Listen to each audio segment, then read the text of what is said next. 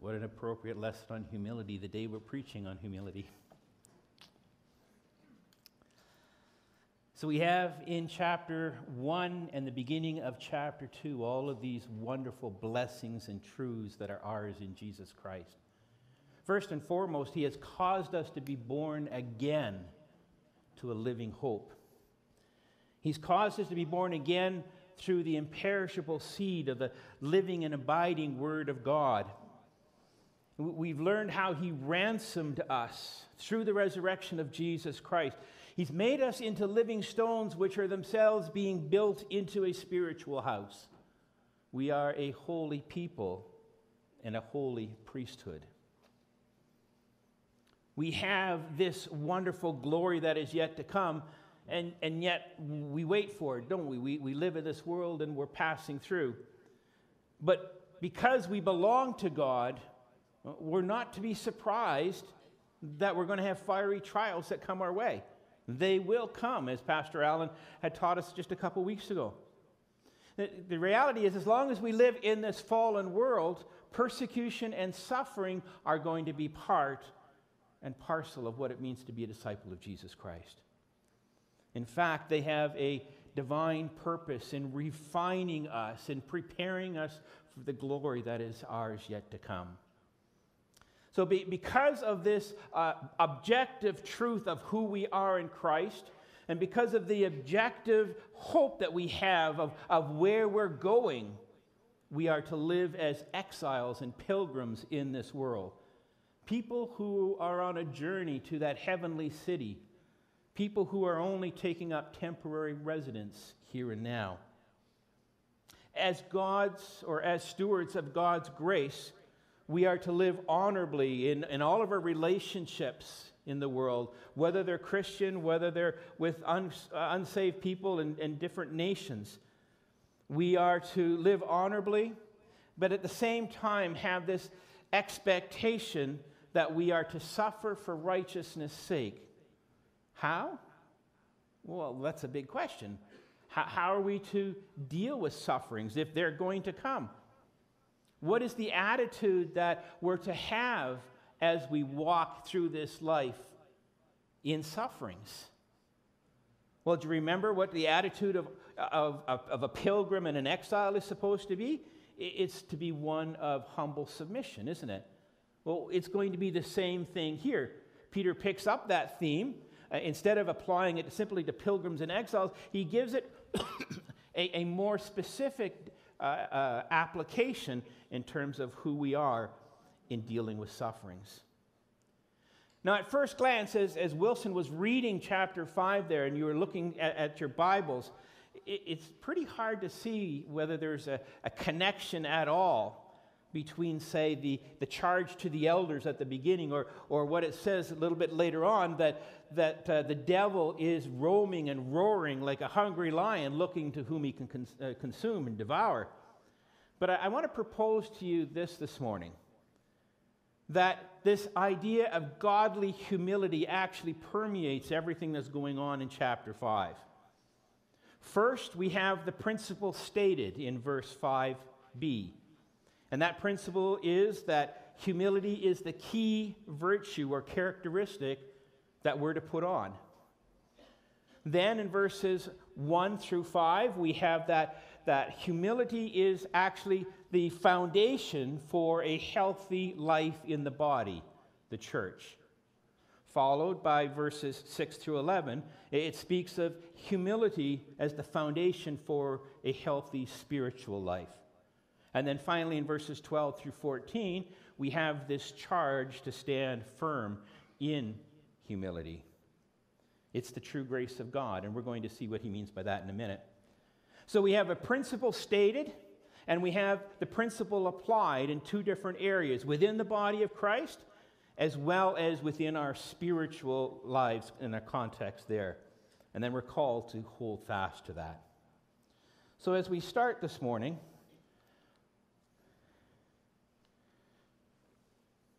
If we look at our Bibles, you'll notice that there is a separation between verses 5 and 6, right?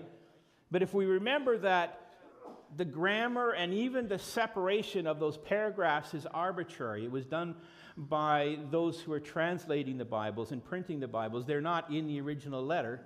Well, we look at that and we say, well, who is Peter really talking to? Most of the, the best commentators out there would say that the separation isn't between verse 5 and 6. The separation is actually between the first part of verse 5 and the second part of verse 5. That is verse 5a and verse 5b. And that's where we see this principle of humility uh, being presented for us as the foundation for all, part, all of spiritual life. Now, that's important because when we look at that, we say there is a difference between the people he's talking about. He's talking to the elders and to the congregation in the first five and a bit verses. And then afterward, there's a deliberate shift in the use of pronouns and, and how he's addressing people. And, and, so that really says to us that that principle is set there in the, the second part of verse 5. That is the, the, the overarching theme that, that presents everything. What does Peter say? Put on or clothe yourselves in humility. Now, we know in different parts of the New Testament, as Christians, we're, we're told to put on the armor of God. We're told to put on the righteousness of God. We're told to put on Christ Himself in the, in the letter of Romans. But Peter says, clothe yourselves. And that's a very specific word. And it gets lost, the meaning gets lost in English, unfortunately, on us. Because this is the only time that word is used in the whole of the New Testament. The only time. It has to do with somebody taking an apron, putting it around their neck, and then tying it off. But very specifically, it speaks of a servant or a slave. Someone who takes this apron, which is a sign that they are actually serving someone else. They, they, they put it upon themselves and they tie that knot as, as tight as possible, and that's their identification and their service for their master. Now, the purpose of the apron, obviously, is to keep them, their, their clothes from getting dirty. But it, again, it also marks them as a servant or a slave, someone who is in service to someone else. Now, as I was looking at this this week, I couldn't help but think of what the Apostle John presents for us in John chapter 13. You know, Jesus, the night before he was crucified, spent time with the, with, the, with the disciples, and what does he do? He takes off his outer garments and he takes a towel and he wraps it around himself to wash the feet of the disciples. Now, if you're observant, you, you would have caught that this is a command clothe yourselves. But what you may not have caught is that spe- Peter's using a very specific form of the verb here that actually has a, a, an intention behind it. This is something you're to do like you are a soldier listening to your general. This is a soldier like obedience that you are to do. This is your responsibility. If you are a faithful follower of Jesus Christ, this is vital for your spiritual life. And that's why the second part of verse 5 really stands out as the principle around everything else that's going on. So, what Peter's saying is if we are followers of Jesus Christ, if we are God's people, then we are servants of God, and we must make sure that we put on this apron good and tight because when we do so, not only are we putting on the, the apron of service, but we are declaring ourselves in service of Jesus Christ Himself. Each and every one of us must gird ourselves with humility one to another. To emphasize how important this is for, for our spiritual life, Peter then says, What? For God opposes the proud and gives grace to the humble. To, to those who are humble in spirit, he gives grace to live a life that glorifies him, even in the midst of struggles and, and sufferings. but to those who God who, who are proud, God opposes. And, the image there is, is of a, a military general who aligns his armies up against the enemy. And, and that should strike fear in our heart. If we are proud, if we struggle with this, it, it's a terrible thing to consider that God has set his face against us. Pride, arrogance, self centeredness are, are great offenses to God. Why? Because if we were once sinners who now have been saved by the power of sin, saved by, by, uh, from the consequence of sin, and if we truly know the, the mercy and the grace of God, how can we say that there is any good in us?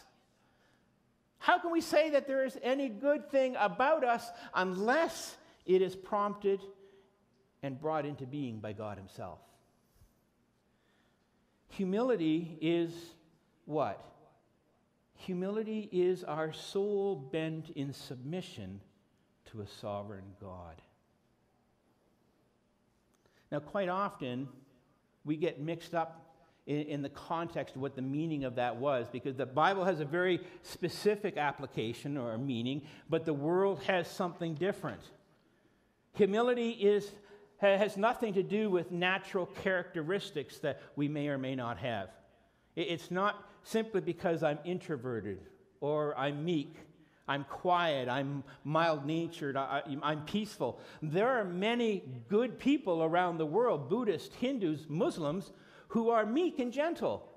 What, makes the difference? It's Christ.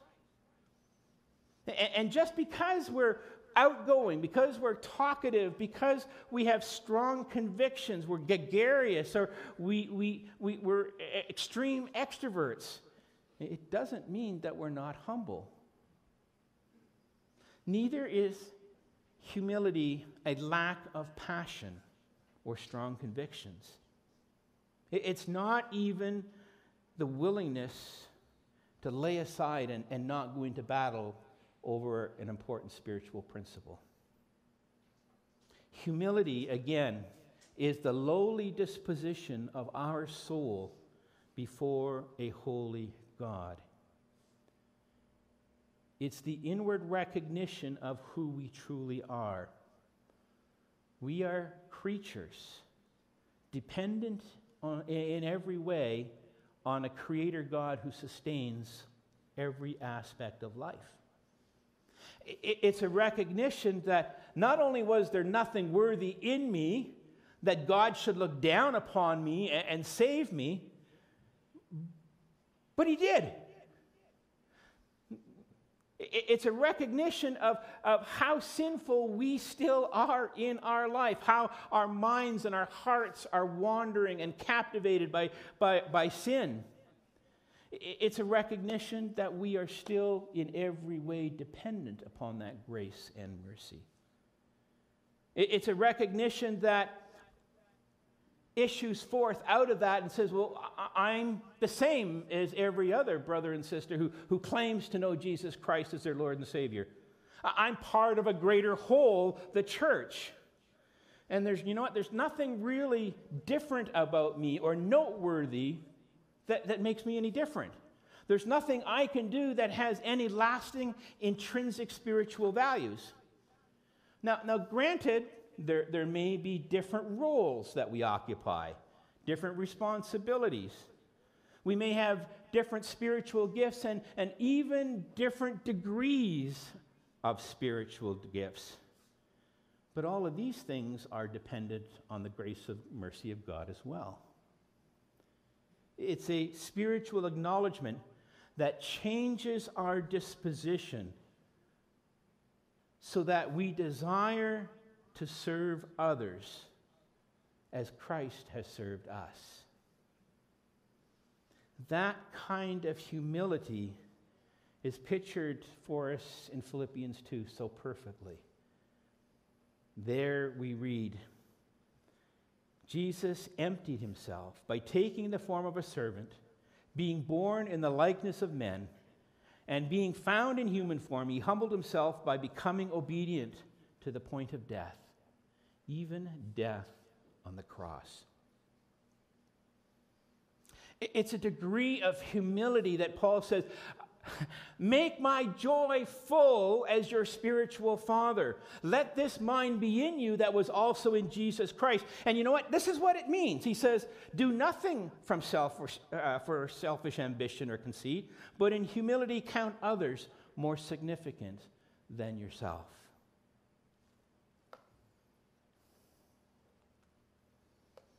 This is the humility that Paul says we're to put on towards one another the apron of service.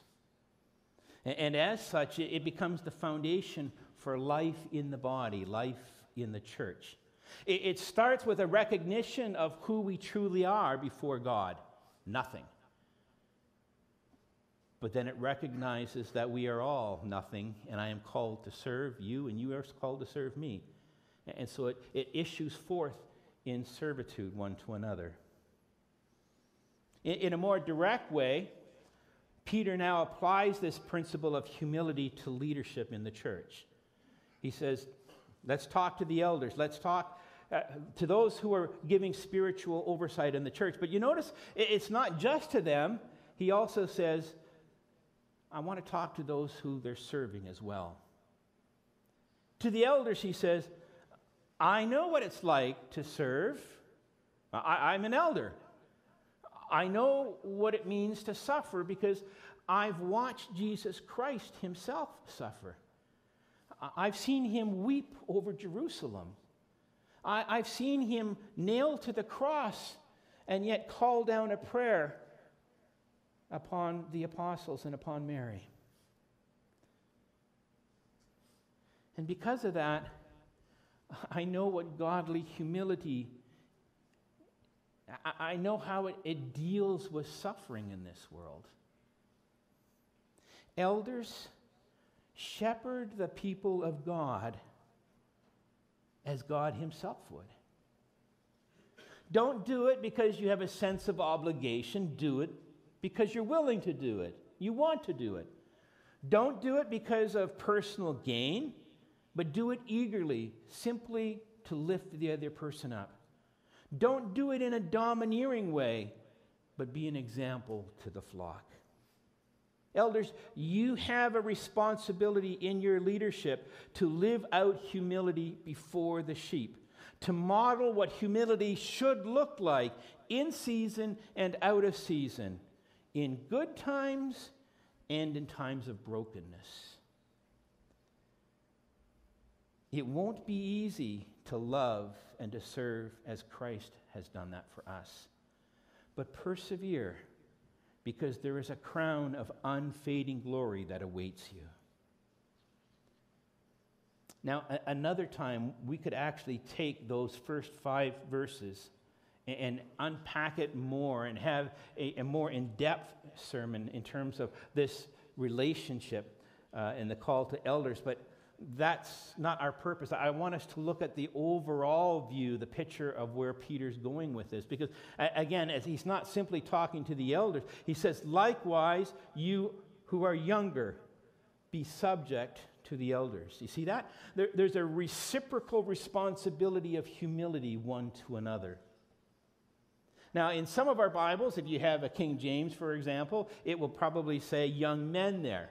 In the ESV and many others, it's simply younger people. Paul's not trying to point out brash young men. And he's not simply talking about all you who are young in the faith.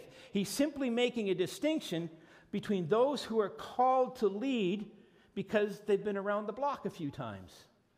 They've walked through the challenging waters of life. They have a, a deeper and greater expe- uh, uh, uh, experience of life and they, they've learned how to relate to that, to faith and love for God. So the command to submit to the elders is countered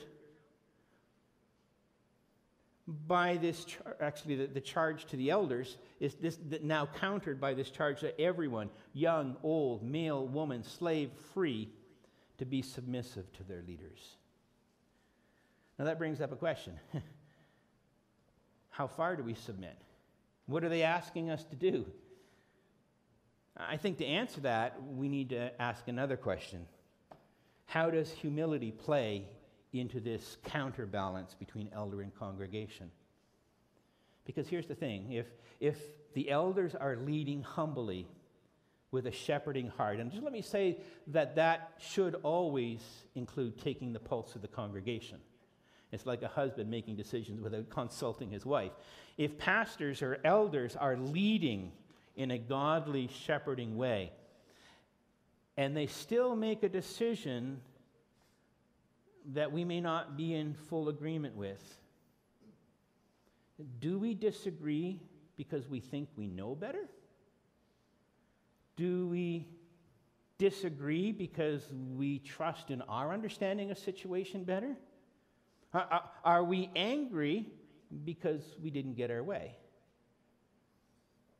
You see, a healthy church is dependent on this humility one to another. It's the basis of church life. But it's also the basis, very specifically, acting humbly in the roles and the relationships that God has established us within the body of Christ. So it affects how we interact one another, but it also interacts how we deal with leadership in small group, how we deal with elders, how we deal with deacons, being humble and recognizing those who are put in authority over us for a ministry. Humility, then, is the key to being a good shepherd, isn't it? Humility is also the key to being a good sheep. Have you ever thought about that? Being a good shepherd, being a good sheep, humility is the absolute necessity of our life.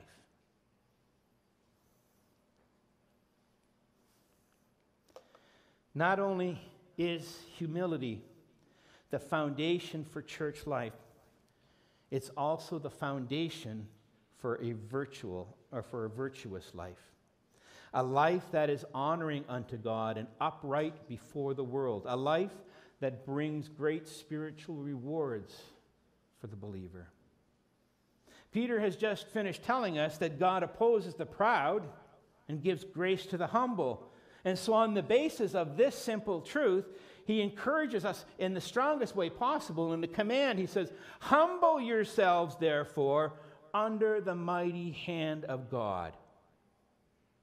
Now, as we've already seen, humility is first and foremost a soul bent in right subjection, submission before God. But now, in a very practical way, Peter tells us what this means for us in everyday life. He says, if we trust in the sovereignty of God and if we're in right relationship with Him, we're able to cast all of our anxieties and our cares upon Him, knowing that He cares for us. And think about what are anxieties. Many people these days are, are, are, are wrestling with endemic and systemic anxiety. Anxiety is an overwhelming fear of worry and stress. Stress and anxiety that, that something is about to happen that's out of our control, or, or, something that is about to happen that is not going to be good for us. It's going to be detrimental, it's going to be a challenge. But here's the thing because God cares for us, He always has our best interest at heart, no matter what the situation. Because He cares for us and always has the greatest good for us at the center of what He's doing, we can trust because no matter what, He is doing it for His own glory. We need to trust this God who is sovereign. And here's the thing if, if as believers we have this, uh, God is, we have this belief that God is only ever got our greatest good at the heart of what He's doing with us, then humbling ourselves before Him, humbling ourselves at His right hand is our only right response there should be never a moment when we judge or question God's goodness towards us. So we have this wonderful truth, this wonderful reality that in a right relationship of, with God, in, in one of humbling ourselves under the, the power and the authority of God, we're able to cast our anxieties and our worries on Him because we're trusting that He is sovereign and He's in control of all things. Now, as wonderful as that truth is, and it's, it's a wonderful truth to contemplate, especially when we're struggling, there's something more prominent, a, a greater and more important blessing and reason why we should humble ourselves under the, the mighty hand of God. Peter says this so that at the proper time he may exalt you. When we came to faith in Jesus Christ, humility was the necessary precondition of being saved.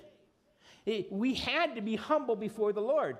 We had to recognize that we were sinners before a holy God, that, that there was nothing good and valuable in us, that God should look down upon us and show us grace and mercy, and yet we threw ourselves on that grace and mercy, trusting in the sacrifice of Jesus Christ.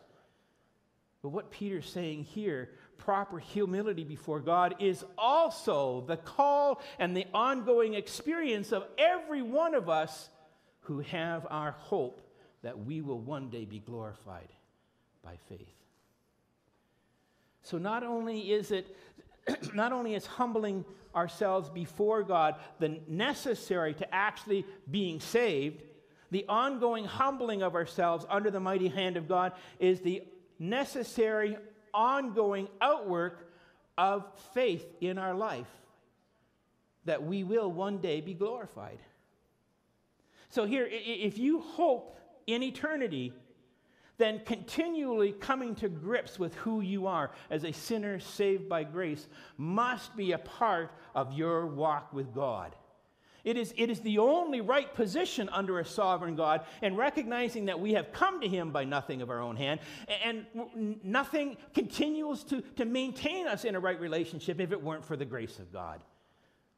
So it, it's incumbent upon us to con- put this apron on continually, to, to come to grips with who we are sinners before a holy God, saved by faith and desiring to walk in a deeper way with him. Peter also tells us in verse, or starting in verse 8, to watch out, to be sober minded, to keep a constant vigil over our soul, that, that maintaining that right relationship with God. Why? Because there is a real threat to our spiritual lives. If we're sloppy, there's a threat here. Satan himself prowls around like a roaring lion, seeking to devour whomever he can. His desire is to cause us to fall from grace and to bring shame to the name of Jesus. Because of that, we are to resist him. We are to rebuff his advances as he comes at us and whispers in our ear, but just do this. We need to be vigilant and, and watchful over our soul.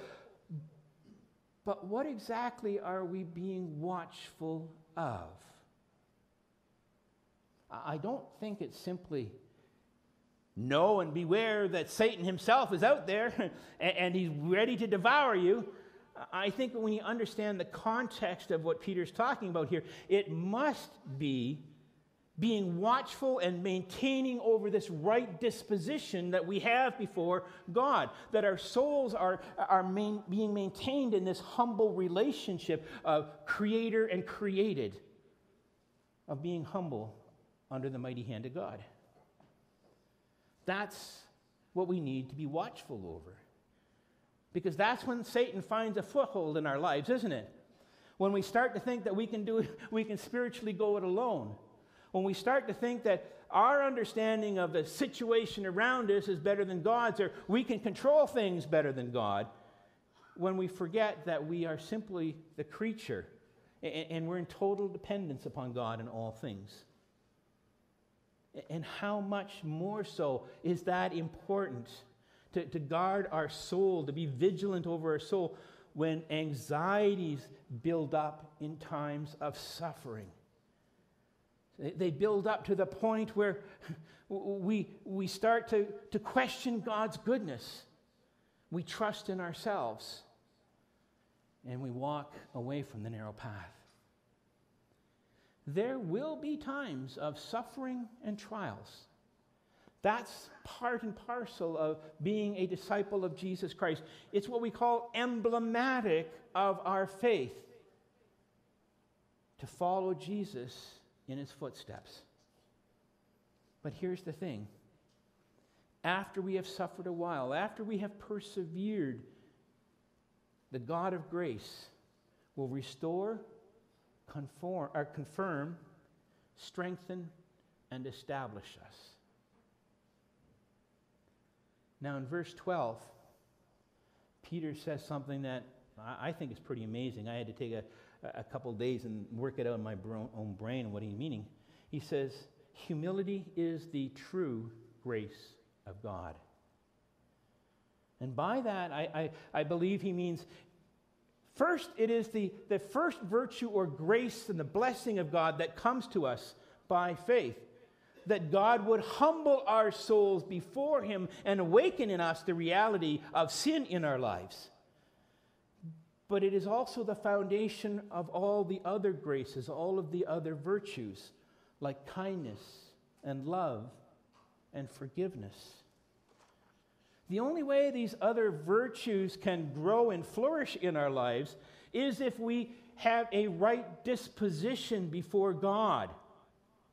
The only way we can love one another, the only way we can show compassion to one another, the only way we can forgive one another, as God has, is calling us to, is if we act as a servant.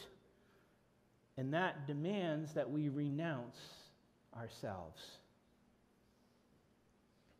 Humility is the absolute prerequisite, not only to coming to God, but also keeping a right relationship with God.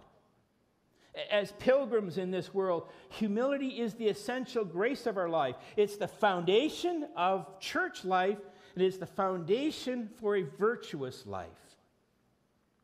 We are to put it on in the same way a servant would take that smock or that apron and put it over our heads and, and, and take those strands and wrap it so tight that there's, it just won't come off. To gird ourselves in that humility. And when it's in place, it actually becomes the instrument through which we can serve one another, we ensure the blessings of God, we can endure sufferings, and we can resist the devil. Let us embrace and hold fast to humility, a lowliness of spirit, as the essential grace of our lives. Let us pray.